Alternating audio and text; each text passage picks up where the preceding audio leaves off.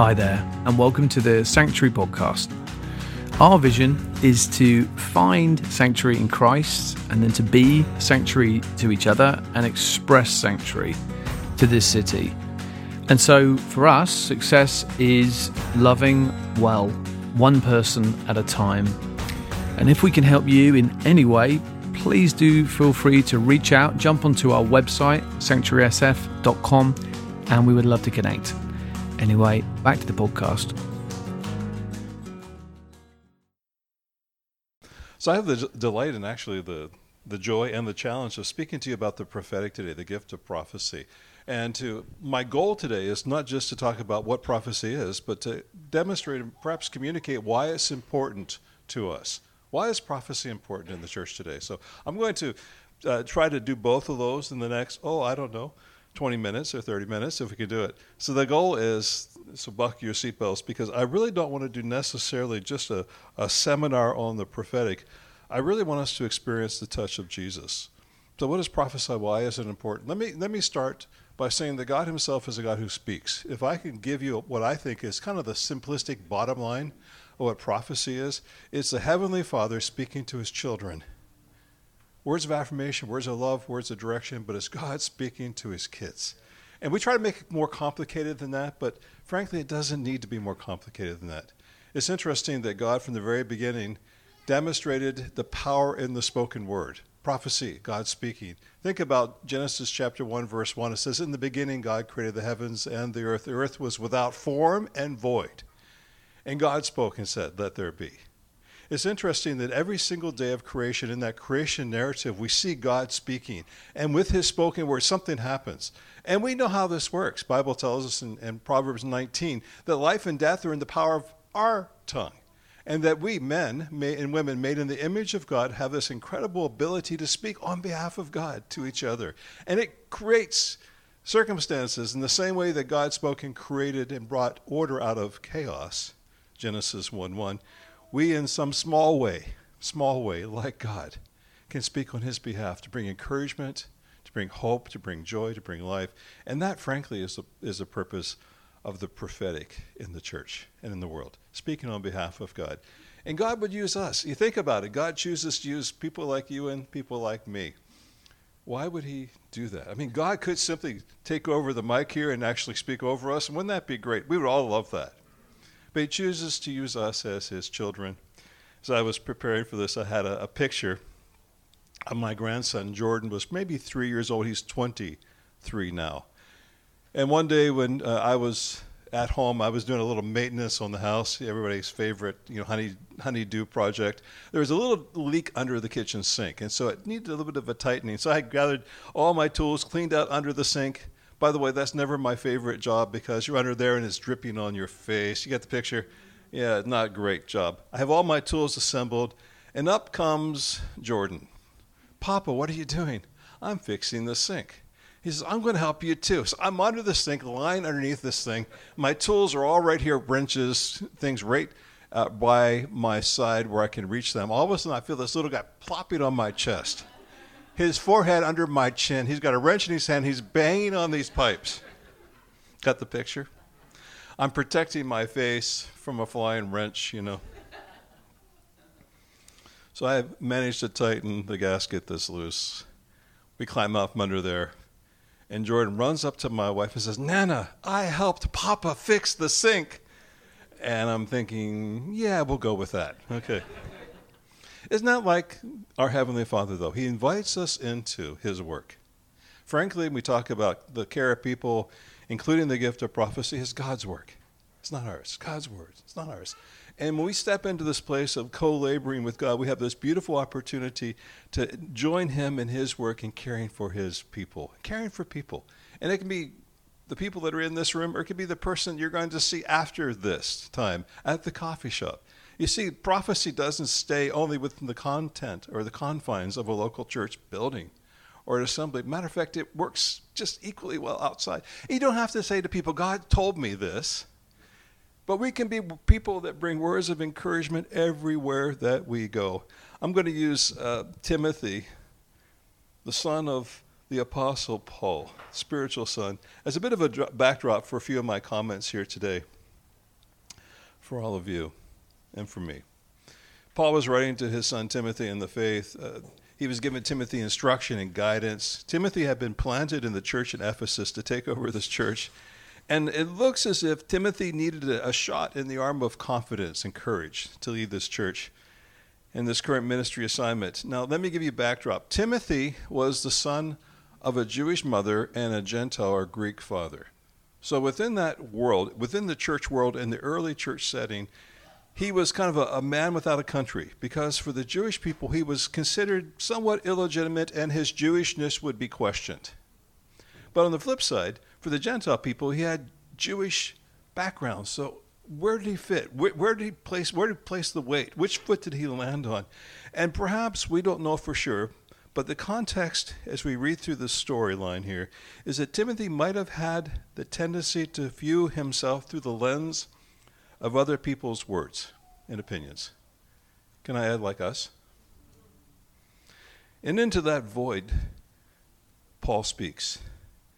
God's words are most important. Because Timothy might have disqualified himself from service because of these, the nagging thoughts that go through our minds his mind, your mind, my mind.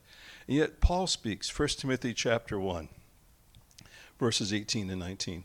This charge I entrust to you, Timothy, my child, in accordance with the prophecies made about you, that by them you may wage the good warfare, holding faith and a good conscience. And then it goes on and says, So some have rejected these and have shipwrecked their faith. So, what's the big idea here? If we're going to do church God's way, we need both sound doctrine and the current work and the empowerment of the Holy Spirit. We need both.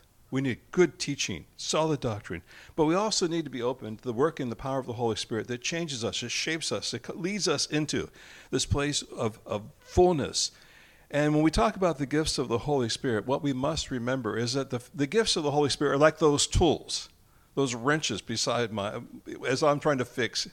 God wants to come and He wants to bring healing, hope, and correction to all of our lives. We live in a world that's, well, we live in a world that's broken, and we contribute to that brokenness. And God wants to come and bring hope and healing to us. And it's interesting that when I think about the gifts of the Holy Spirit and how they function within the church, I like to think of the gifts of the Holy Spirit as God's loving touch to his church. It's like God wants to put his fingerprints on our lives. He wants to come and bring hope and healing and repair to those areas where we need encouragement, where we need courage, where we need hope, where we need healing. God wants to come with the specialty tools that he has, those words of knowledge, those prophetic words to bring hope and healing to every one of our lives. It's interesting that in this storyline here, 1 Timothy chapter 1, he says, I charge you, Timothy, in accordance with the prophecies made about you. It's interesting that God's words take greater precedent than anything that's been spoken over you and over me. Think about that for a minute. When I think about my life, I think about the words that have been spoken over Steve. I, you know, I I had uh, totally going to mess up my notes here because I just feel like I'm supposed to just kind of wing it a little bit today. Is that okay? Like I'm a very orderly person, but I feel like the Holy Spirit wants me to model some things. So we're going to do a couple different things today to really try to demonstrate what I think the Holy Spirit wants us to understand in a very short period of time. It seems to me that we need to step into this place of understanding and embracing the work of God's Spirit in our lives. That we need to understand, like Timothy, we need prophetic promises over our life we need the voice of God to speak over us. We do. Because when He speaks, things change. And I've recognized in my life there were people that spoke over me, and they spoke over me things that were not helpful. They were not, they were not well, they were damaging, quite honestly.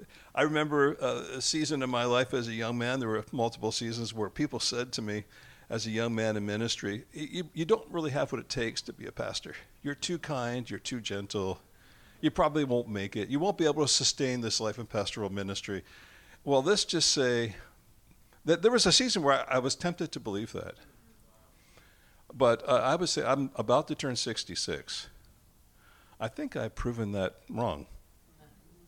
Not because I'm so resilient, but because God's word was the louder yes in my life.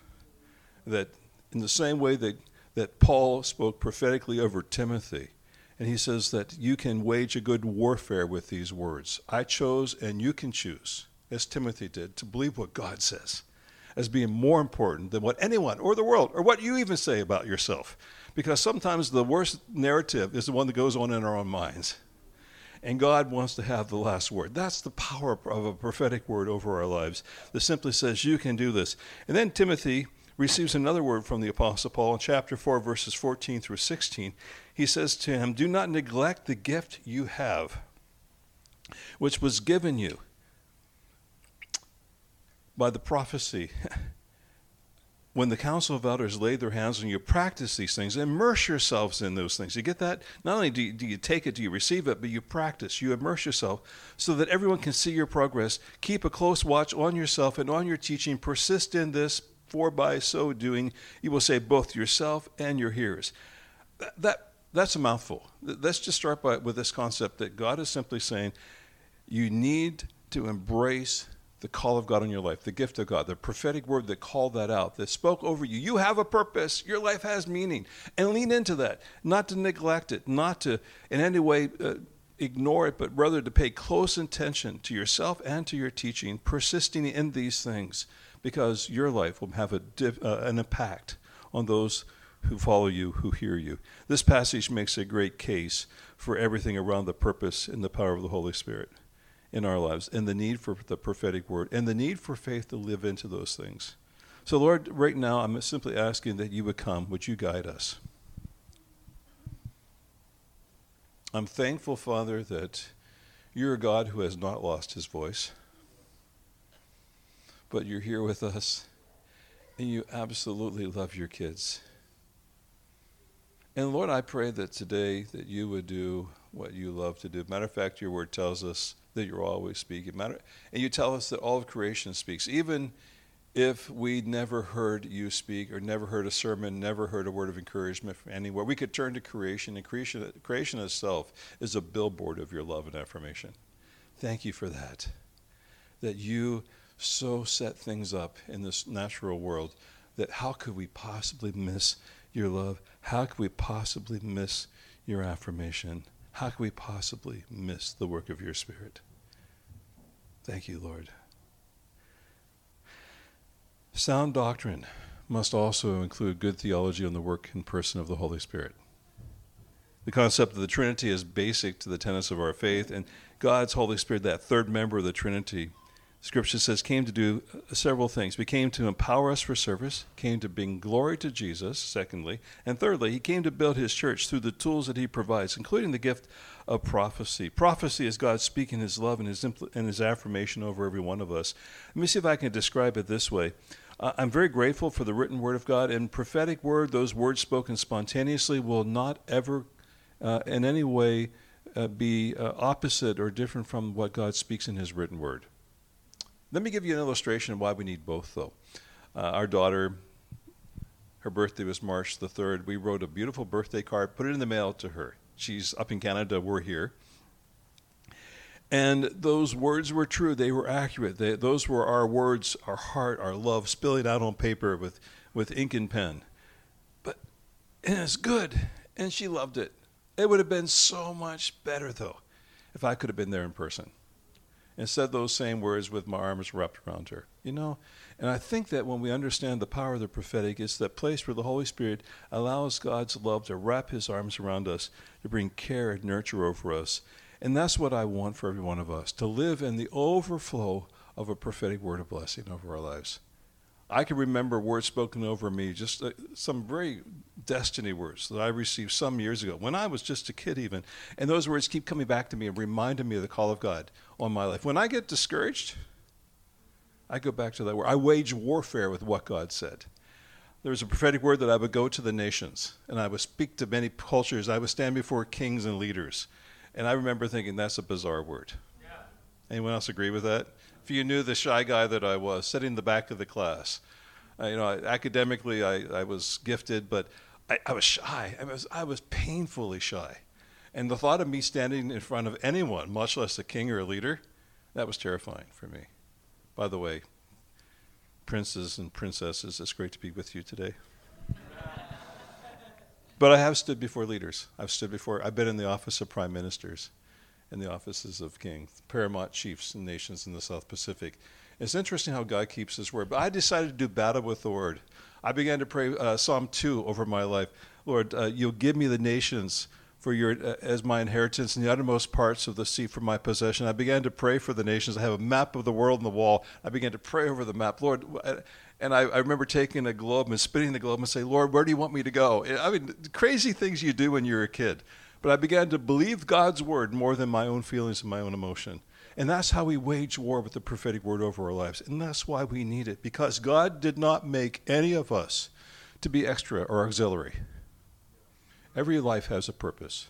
Every life has meaning. Every life has a cause. And God wants to empower that for his purposes. Timothy was like that. He was a, a, young man living with a prophetic promise on his life. We're not sure what Paul's prophetic word was. The scripture doesn't tell us exactly. But from the context, we can pick up that probably it confirmed his call to ministry service, it probably affirmed his fitness for service, and it probably acknowledged his placement for service. He was planted in Ephesus, and God put him there. So basically, the prophetic word likely said, You belong, you have what it takes, and you can do this. I believe in you. And I've had those same kinds of things in my life too, and perhaps you have as well. The Holy Spirit of God comes with incredible purpose, and He wants access to His church. He wants access to us as His people. Now, let me jump into some really quick things here. Um, that what is prophecy? What does it look like? And, and, and what should we do? What should we not do? well, there are three, what I call three levels of prophetic ministry. One is the is prophecy. Those are words of affirmation that can be shared in any context or any setting, and those are, are words of affirmation. They should be biblically based. They should be helpful. Scripture tells us that anyone can do this. Acts chapter 2, quoting Joel chapter 2 in the Old Testament, says that your sons and your daughters will prophesy. The context is anyone can do this. And within the church, God frankly, wants all of us to step into this place of being his mouthpieces of love and affirmation for each other.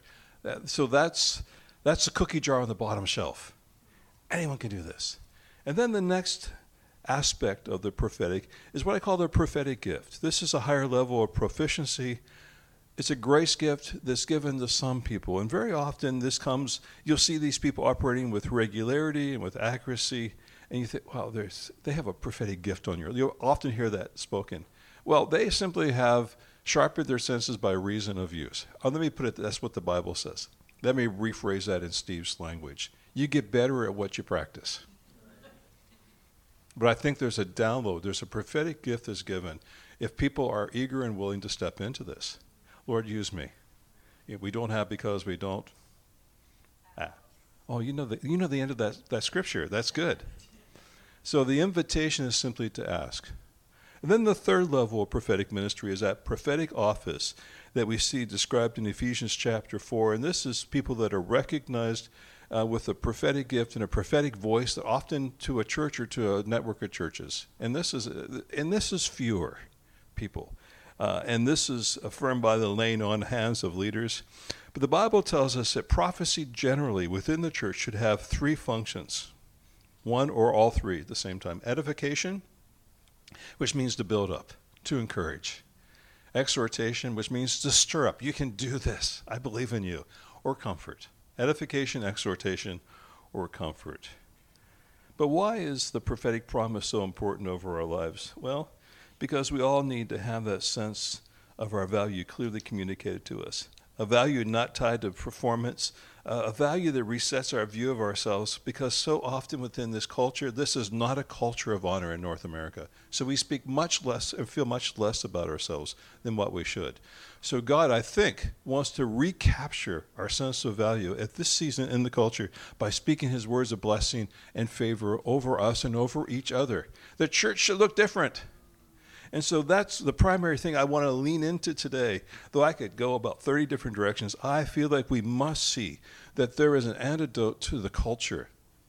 There's a, there's a, there's a vit- vitamin P deficiency. You get that? Vitamin prophecy. I never thought of that before. Yeah, that was inspired. We'll scrub that off the tape. I'm not sure which. Mm. but we need to have God's word spoken over our lives. The, the guidance that came from Jordan and from Becca up here is in the worship was that God wanted to come and, and affirm us and speak to, to us in our confusion and in these seasons of difficulty. That was the voice of the Father saying, I love my kids. I want you to know that I'm here for you. That was the prophetic guidance that came from these guys. Bless you for doing that. And sometimes we don't acknowledge it, but if you're like me, I sat back there or stood back there thinking, oh, God, I need that word. Thank you, Father, for speaking to me today. So the prophetic promise over our lives communicates our true value and resets our view of ourselves. It often outlines God's purpose or God's plan. And in this moment, the plan was I want to speak to you, sons and daughters, that this storm going, I'm with you in the storm. I love that. God spoke clearly to me through that. And then, lastly, a prophetic promise instills this faith to continue, to not quit, to keep going, to go on. But what about the what about the uh, the misuse or the abuse of prophecy?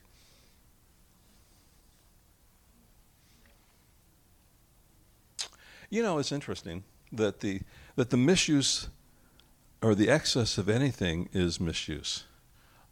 Uh, it was great when our grandkids were small, and you know the first birthday and that birthday cake. Remember those days, those of you that have, or those of you that have young children. You put the cake in front of them or the cupcake in front of them, and and they're learning to feed themselves I'm not sure how much the frosting goes in their mouth and how much of it paints their face. The cute thing is when they try to feed it to you as well. I'm not sure if you want that or not from those sticky hands. And in some ways, it's adorable. And if you're like us, we have pictures of those moments. And it was appropriate for a one year old who's learning to feed himself for it to be a bit messy. But for a 21 year old, for it to be a bit messy, it's just probably not appropriate. Would you agree with me? But when we talk about the abuse or the misuse of, of prophecy, we have to understand that it's God's intention that we grow. I have a ton of grace for someone who's stepping out in faith and trying this for the first time. Man, I have a ton of grace. I'm perfectly okay with it being a little bit messy. But I also am, am perfectly confident that God doesn't want it to remain such that He's inviting us into learning how to be more proficient, to find the right time, to say it with the right way, the right words, because misuse does not negate proper use. And I really do believe the good outweighs the bad. And that's the thing, because there, there is a line of thinking, because there is misuse and we've seen abuse in the prophetic. Therefore, we're just going to shy away from that. If that was the case, most of us, uh, if that was the plan and the way we approached life, most of us would not have lived past our first birthday because we would never have learned to feed ourselves or to get dressed properly. I love it when the kids are small and they want to dress themselves. Uh, it, it is an interesting kind of a, it's an interesting look, shall we say. So we understand in, in our natural world that we must learn and grow and discover how to do these things more effectively, more appropriately. And just because there is misuse does not mean uh, non use or lack of use. But there is some aspects of wisdom and caution. Are you aware of the fact I'm flying very quickly through this? So these could all be seminars in and of their own, right? But my point is, we need it. We must step into this. But there is some wisdom and caution for those of us stepping out into speaking the heart of God for the first time. And that is this that there are four areas where I have seen the greatest level of misuse or abuse. So I'm going to suggest as we get started, if you're new to this, avoid these. As it's, it's these four things direction, correction, dates, or mates. Got that? I love I love kind of poetic things. Direction, correction. And I've seen this where God says to you, uh, Tom Shaw, the voice of God is you're going to go serve Jesus in the Antarctic for the next 30 years. Tom would go crazy with that. No people there to talk to, right? No direction, no correction. Hey, the Lord spoke to me, there's sin in your life. I've seen these abuses, and they've been detrimental. No direction, no correction, no dates. By this time next year, no mates. And by the way, when I talk about mates, I've seen this. So these are not just all these things I'm referring to. I've experienced in my pastoral ministry with people who have come to me. People have come in and said, you know, uh, there was a prophetic guy or somebody gave me a word of prophecy on a Sunday morning that I was supposed to marry this person. I didn't even like them.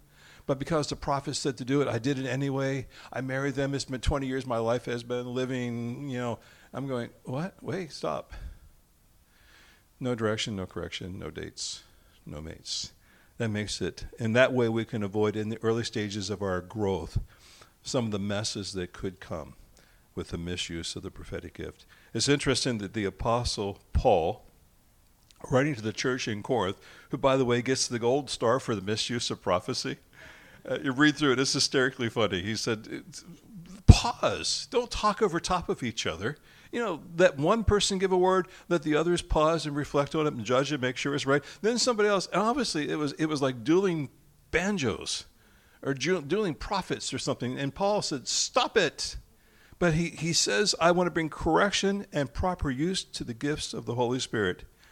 But then at the same time, to the same church in chapter 14, he says, But eagerly desire the spiritual gifts, especially that you might prophesy. He was, he was dealing with the misuse and the abuse. But he was simply saying, man, eagerly, I mean, eagerly is a strong word, desire. We live in a culture deficient of words of affirmation and words of approval. And we must understand that God wants us to, to, spec, to speak into this, that we would be part of the solution, not part of the problem, that we could be a counteractive effect to a culture of dishonor. Numbers chapter 6, one of my favorite passages of Scripture. Let me set the backdrop here, then I'm going to lean into this a little bit. The backdrop is, is that we have a, a nation, Israel, who has just come out of slavery for 430 years in Egypt. And they've made this exodus, they're in the wilderness, and God is, though they have been set free from slavery, their minds are still stuck in this place of feeling like they were slaves or that they are their value is only based on their performance. Your value is only based on your worth. Let me pause here. I've just defined all of North America. Because almost automatically when we meet someone we haven't met before, we say, Hi, how are you? What do you do? And we, we slot people into their and we assess their value automatically based on their performance, their activity, their life goals, their job. Particularly men do this, by the way. And this is overly stating this. I understand this. But we still have, perhaps in North America, the mindset of slaves. And what we see here is God, or maybe an orphan mindset. And what God uh, did to this nation of Israel right out of the get go, He speaks to, to Aaron and Aaron's sons as soon as they've been appointed as priests, at the very beginning days of this nation trying to gel to become a, a, the people of God, and the Lord said to Moses, number 6, verses 22 through 27, the Lord said to Moses, Tell Aaron and his sons, this is how they are to bless the Israelites. Say to them, The Lord bless you and keep you. The Lord make his face shine upon you and be gracious to you. The Lord turn his face toward you and give you peace. And listen, so they shall put my name on the Israelites, and I will bless them. It was to a cynical watching world that, that the priests were communicating that Israel is mine. These are my kids. They're not slaves. They're sons and daughters of the Most High God. In the same way, God speaks over our lives. So we're no longer slaves. We're no longer orphans. We're His sons and daughters. He speaks over us identity and value and purpose. And He speaks to us these words that are filled with grace and lead us into a deeper relationship with Him. That's the point of a prophetic word. And this blessing, this prayer, is a prophetic blessing. It's speaking to slaves. You're no longer a slave. The Lord sees you, the Lord cares for you. The Lord loves you. The Lord's face shines upon you. That concept of face shining gives us this uh, image, this illustration of your face lights up when I see you. My face lights up when I see you. Oh, it's my daughter, it's my son. This communicated such incredible value. It's like God saying, That's my boy, that's my girl. I'm so excited. The four components of the blessing that we see here and that we see as a basis of, of good prophetic words. One or all these could be in a prophetic word. It's identity, high value, bright future. Identity com- communicates this concept that this is who you are. God sees you, He values you. High value, this is how much you mean to me. This is how much you mean to God. And by the way, use this on your kids. Those of you that are parents, speak this over your kids. Like, ah, I see you. I love you. Wow, that was so good. And not only bless them on, on the on their performance, but bless them based on their value, the relationship, You're my son, you're my daughter. I just love you so much. And then, thirdly, bright future. Identity, high value. Thirdly, bright future. And this is where we communicate God's plans and purposes for someone's life. talk about that good future and the things that we can envision for them. And this is what prophecy does in someone's life it speaks to their value, it speaks to their purpose. So if you've never gotten a word, ask God for one. Talk to a leader. Put yourself in positions where you can receive a prophetic word by responding to ministry opportunities and simply say, Pray for me. Just do it. I mean, play put ourselves. Your kids do this, don't they? When a kid needs a hug from mom and dad, guess what? They don't. They don't say, "Is this a good time?" Mom is still asleep. I probably, you know, maybe you know, Dad's busy watching the news right now. what do they do? Mom, Dad, I got an owie. You know, they come running into the presence of their parents. And the invitation of God is to come running into His presence. Father, what do you think about me? How do you feel about me? I would suggest for some of you in the room uh, having a, a, journal where you can ask God this question and, and wait for His response uh, every day. Father, how do you feel about me? Or maybe another uh, alternative of that question could be, Father, how much do you love me? And then journal the response. Do it. I, I dare you to do it. Do it for a month. It'll begin to erode the, the narratives in your mind, those false narratives about your, your worth or your purpose. And here's the thing you say, How I'm going to, and just journal the things and the thoughts that come to your mind. Pray before you do. Father, I'm asking you to show me how much you love me. And here's the thing you're going to have the, those thoughts could come from one of three sources. Let me give you the three sources. The first source could be could be the devil. But I guarantee you, he that, that comes to steal, kill, and destroy will not speak kindly about you. He won't. Secondarily, the source could be ourselves. And I'm pretty sure that none of us, even the most confident among us, view ourselves uh, inside our own thoughts. No matter what we project out here, what we think in here is usually pretty dark. Probably not you. But so if the thought that comes to your mind when you ask the question, Father, how do you feel about me, seems to be overly like lavish in love and affirmation, and it feels like it's too good to be true, it probably is God. Probably. Journal it. Journal it. Live into it. Live into it. So we can fight the good fight of faith, that we can take these words uh, from God and actually begin to and say, "This is who God has made. This is who I am. I believe it." So you lean into that. And how do we quickly hear? How do we respond to a prophetic word? Well, you judge it. You know, if someone gives you a word, does does it agree with the word of God? Does it bring you a sense of peace? It may it may challenge you, but if you feel like it's from God, then secondarily, then you embrace it. You say, "Okay, I receive it." It's a stretch for me to believe I'm going to go to the nations one day. But we're in about 30 plus nations now I'm counting. God's kept his word. But you embrace it with belief and faith. Thirdly, you pray into it. You wage warfare with it. Lord, I, I, I, choose to believe you more than the thoughts in my own mind. I take your word and I tear down those automatic thoughts, this cycle in my thought, in my heart, in my mind, especially when I'm discouraged, when I'm stressed, when I feel challenged. And then lastly, I live into the prophetic word. I say yes to opportunities that align with God's word about who you are. What do I mean by that? God will give you opportunities to grow in these things. If God is the one who says there's a call in your life too, or I want you to do, then an oppor- you say, Lord, I want to learn and to grow in faith to pray for people. And then someone comes up and says, It's been a terrible day. I just don't know how to. And you go, Ah, it's an opportunity. Take it. Have you ever been in that place where I don't know what to do? Oh, why did I ask the question? Lean into that moment. Lean into the opportunity to, to put to put God to the test. I mean, you're not putting God to the test. He, he wants to speak through you. He wants you to pick up the wrench like my grandson does and bang around with the pipes. He's okay with that. It doesn't have to be perfect. He, all he wants, frankly, what he wants more than your performance, he wants your heart.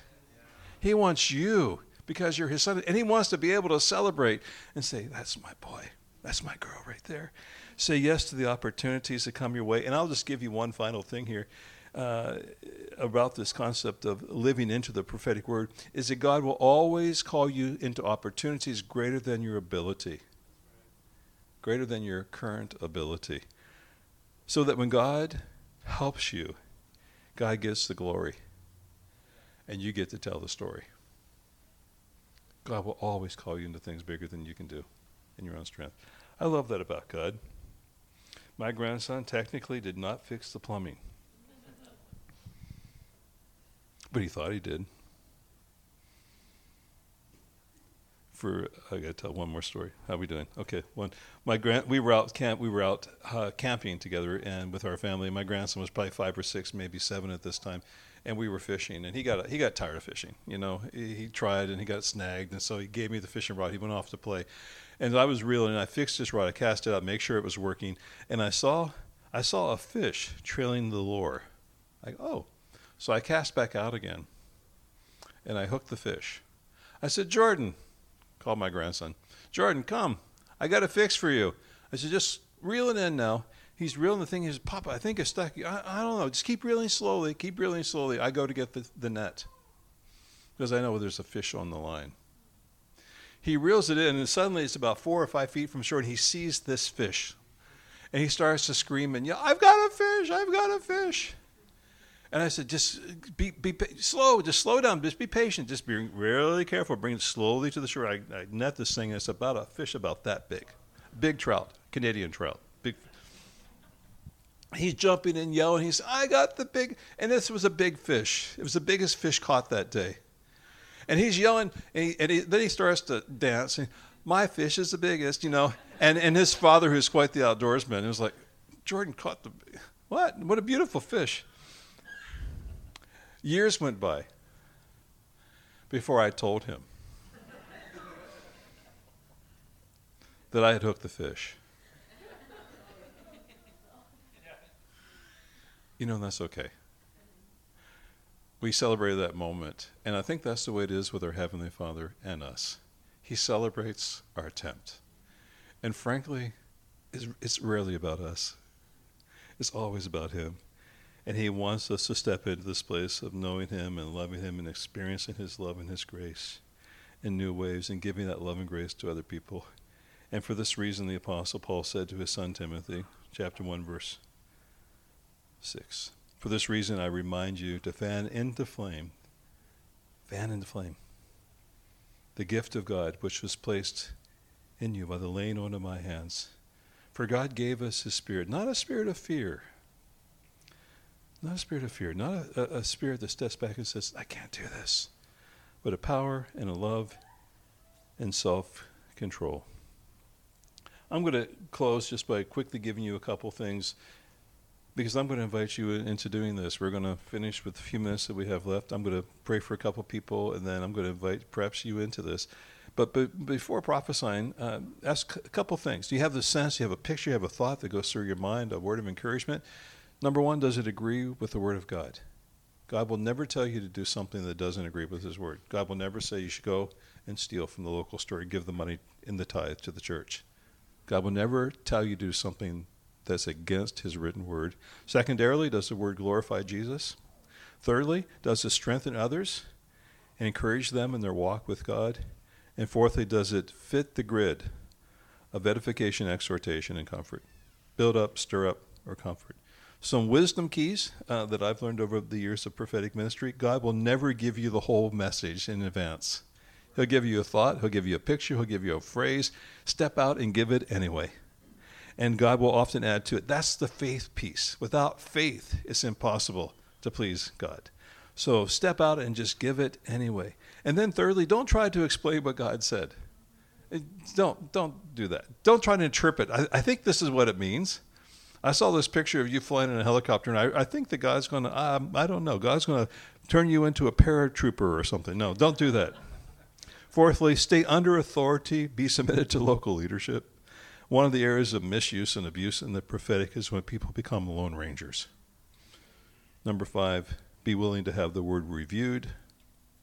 Number six, never accept or give an anonymous word. If someone slips a note under your door, God told me that, they don't sign it, no, That's not being under authority. It's not being accountable. So simply just don't receive that. Number seven, this is an interesting one, probably would never happen here, but prophecy will not interrupt the sermon. I've been in places where someone will stand up in the middle of a message and give a prophetic word. Why? Because God will not interrupt himself.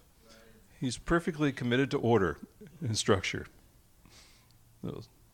And then lastly, take a step of faith and speak God's words over each other. It may feel risky, but it's worth the risk.